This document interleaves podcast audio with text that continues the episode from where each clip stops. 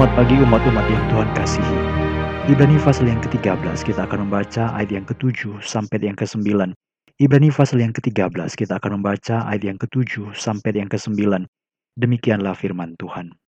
Ingatlah akan pemimpin-pemimpin kamu yang telah menyampaikan firman Allah kepadamu. Perhatikanlah akhir hidup mereka dan contohlah iman mereka.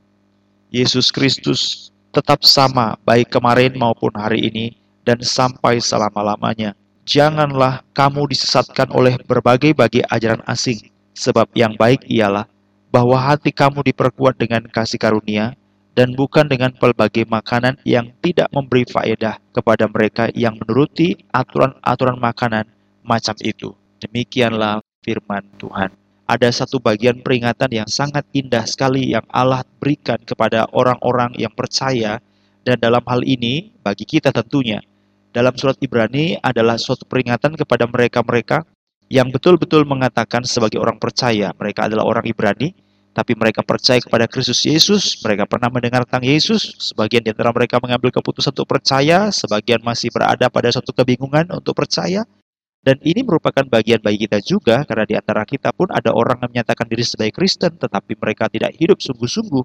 Dan ada orang yang menyatakan diri sebagai Kristen, tapi mereka hidup betul-betul memuliakan nama Tuhan apa pun tipe saudara, apa pun jenis kerohanian saudara, seberapa dewasa pun iman saudara, Tuhan memberikan peringatan yang sama, jelas, lugas. Dia berkata, ingatlah akan pemimpin-pemimpin kamu yang telah menyampaikan firman Allah kepadamu. Pemimpin-pemimpin yang telah menyampaikan firman Allah kepada kamu. Ini adalah satu kalimat yang diulang lagi dalam Ibrani pasal 13 ayat yang ke-7 untuk kedua kali dalam ayat yang ke-17 taatilah pemimpin-pemimpinmu dan tunduklah kepada mereka, sebab mereka berjaga-jaga atas jiwamu sebagai orang yang bertanggung jawab atasnya. Jadi dua bagian firman Tuhan dalam Ibrani 13 ayat 7 diulang lagi dalam Ibrani pasal 13 ayat yang ke-17. Itu merupakan bukti bahwa bagian ini adalah bagian yang penting. Bahwa pada waktu bangsa Israel menerima hukum Taurat itu dari Musa. Bahwa Tuhan yang memberikannya, iya. Allah yang menuliskan dengan jari tangannya, iya, tetapi Allah memberikannya melalui seorang pemimpin yang namanya Musa. Dan pemimpin ini penting sekali, saudara-saudara. Pada waktu Musa begitu lama berada di Gunung Sinai, orang mulai gusar. Orang menyangka pada waktu itu Musa hilang. Musa hilang. Orang menyangka pada waktu itu Musa hilang. Jadi dia memimpin bangsa Israel keluar dari Mesir.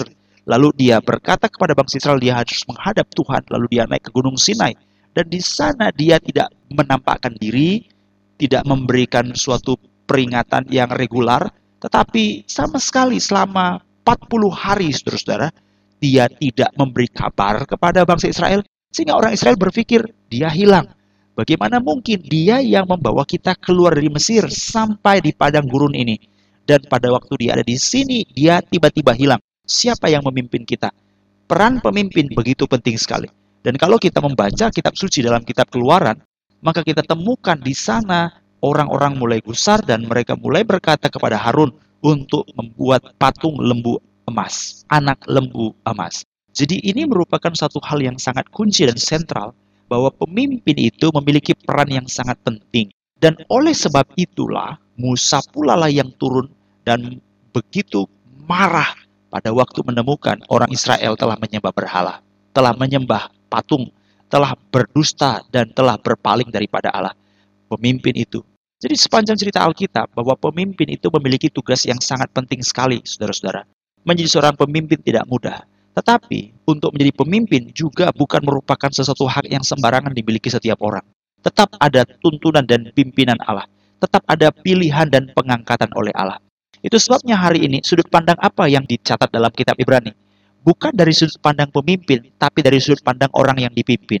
Itu sebabnya ada satu perintah, ada satu saran, ada sesuatu suggestion yang diberikan oleh surat Ibrani. Ingatlah pemimpin-pemimpin kamu. Jadi ini dari orang yang dipimpin. Ingatlah, hei kamu yang dipimpin, ingatlah akan pemimpin-pemimpin kamu. Ibrani pasal 13 ayat 7. Diulang lagi, taatilah pemimpin-pemimpinmu jadi dalam hal otoritas, Alkitab memberikan kalimat-kalimat yang sangat jelas sekali. Dalam keluaran pasal 20, hormatilah orang tuamu. Hormatilah ayah dan ibumu. Terhadap orang tua kita hormat. Terhadap suami, Alkitab berkata, tunduklah kepada suamimu. Jadi kita harus tunduk kepada suami. Hal yang sama juga, tunduklah kepada pemerintah. Ada satu istilah takluk kepada pemerintah. Tetapi dalam bagian ini dikatakan, ingatlah akan pemimpin.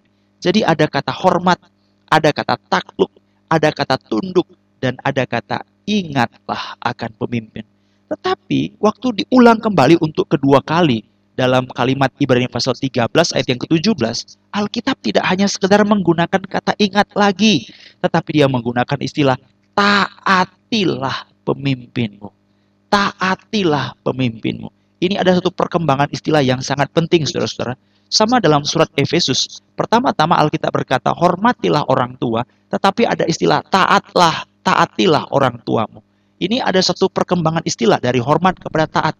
Kepada suami, kepada tuan, para hamba, ada pergeseran istilah dari kata yang umum, kata hormat, kata tunduk, itu nanti berubah menjadi taat. Demikian juga pemimpin-pemimpin dari kata ingat menjadi taat.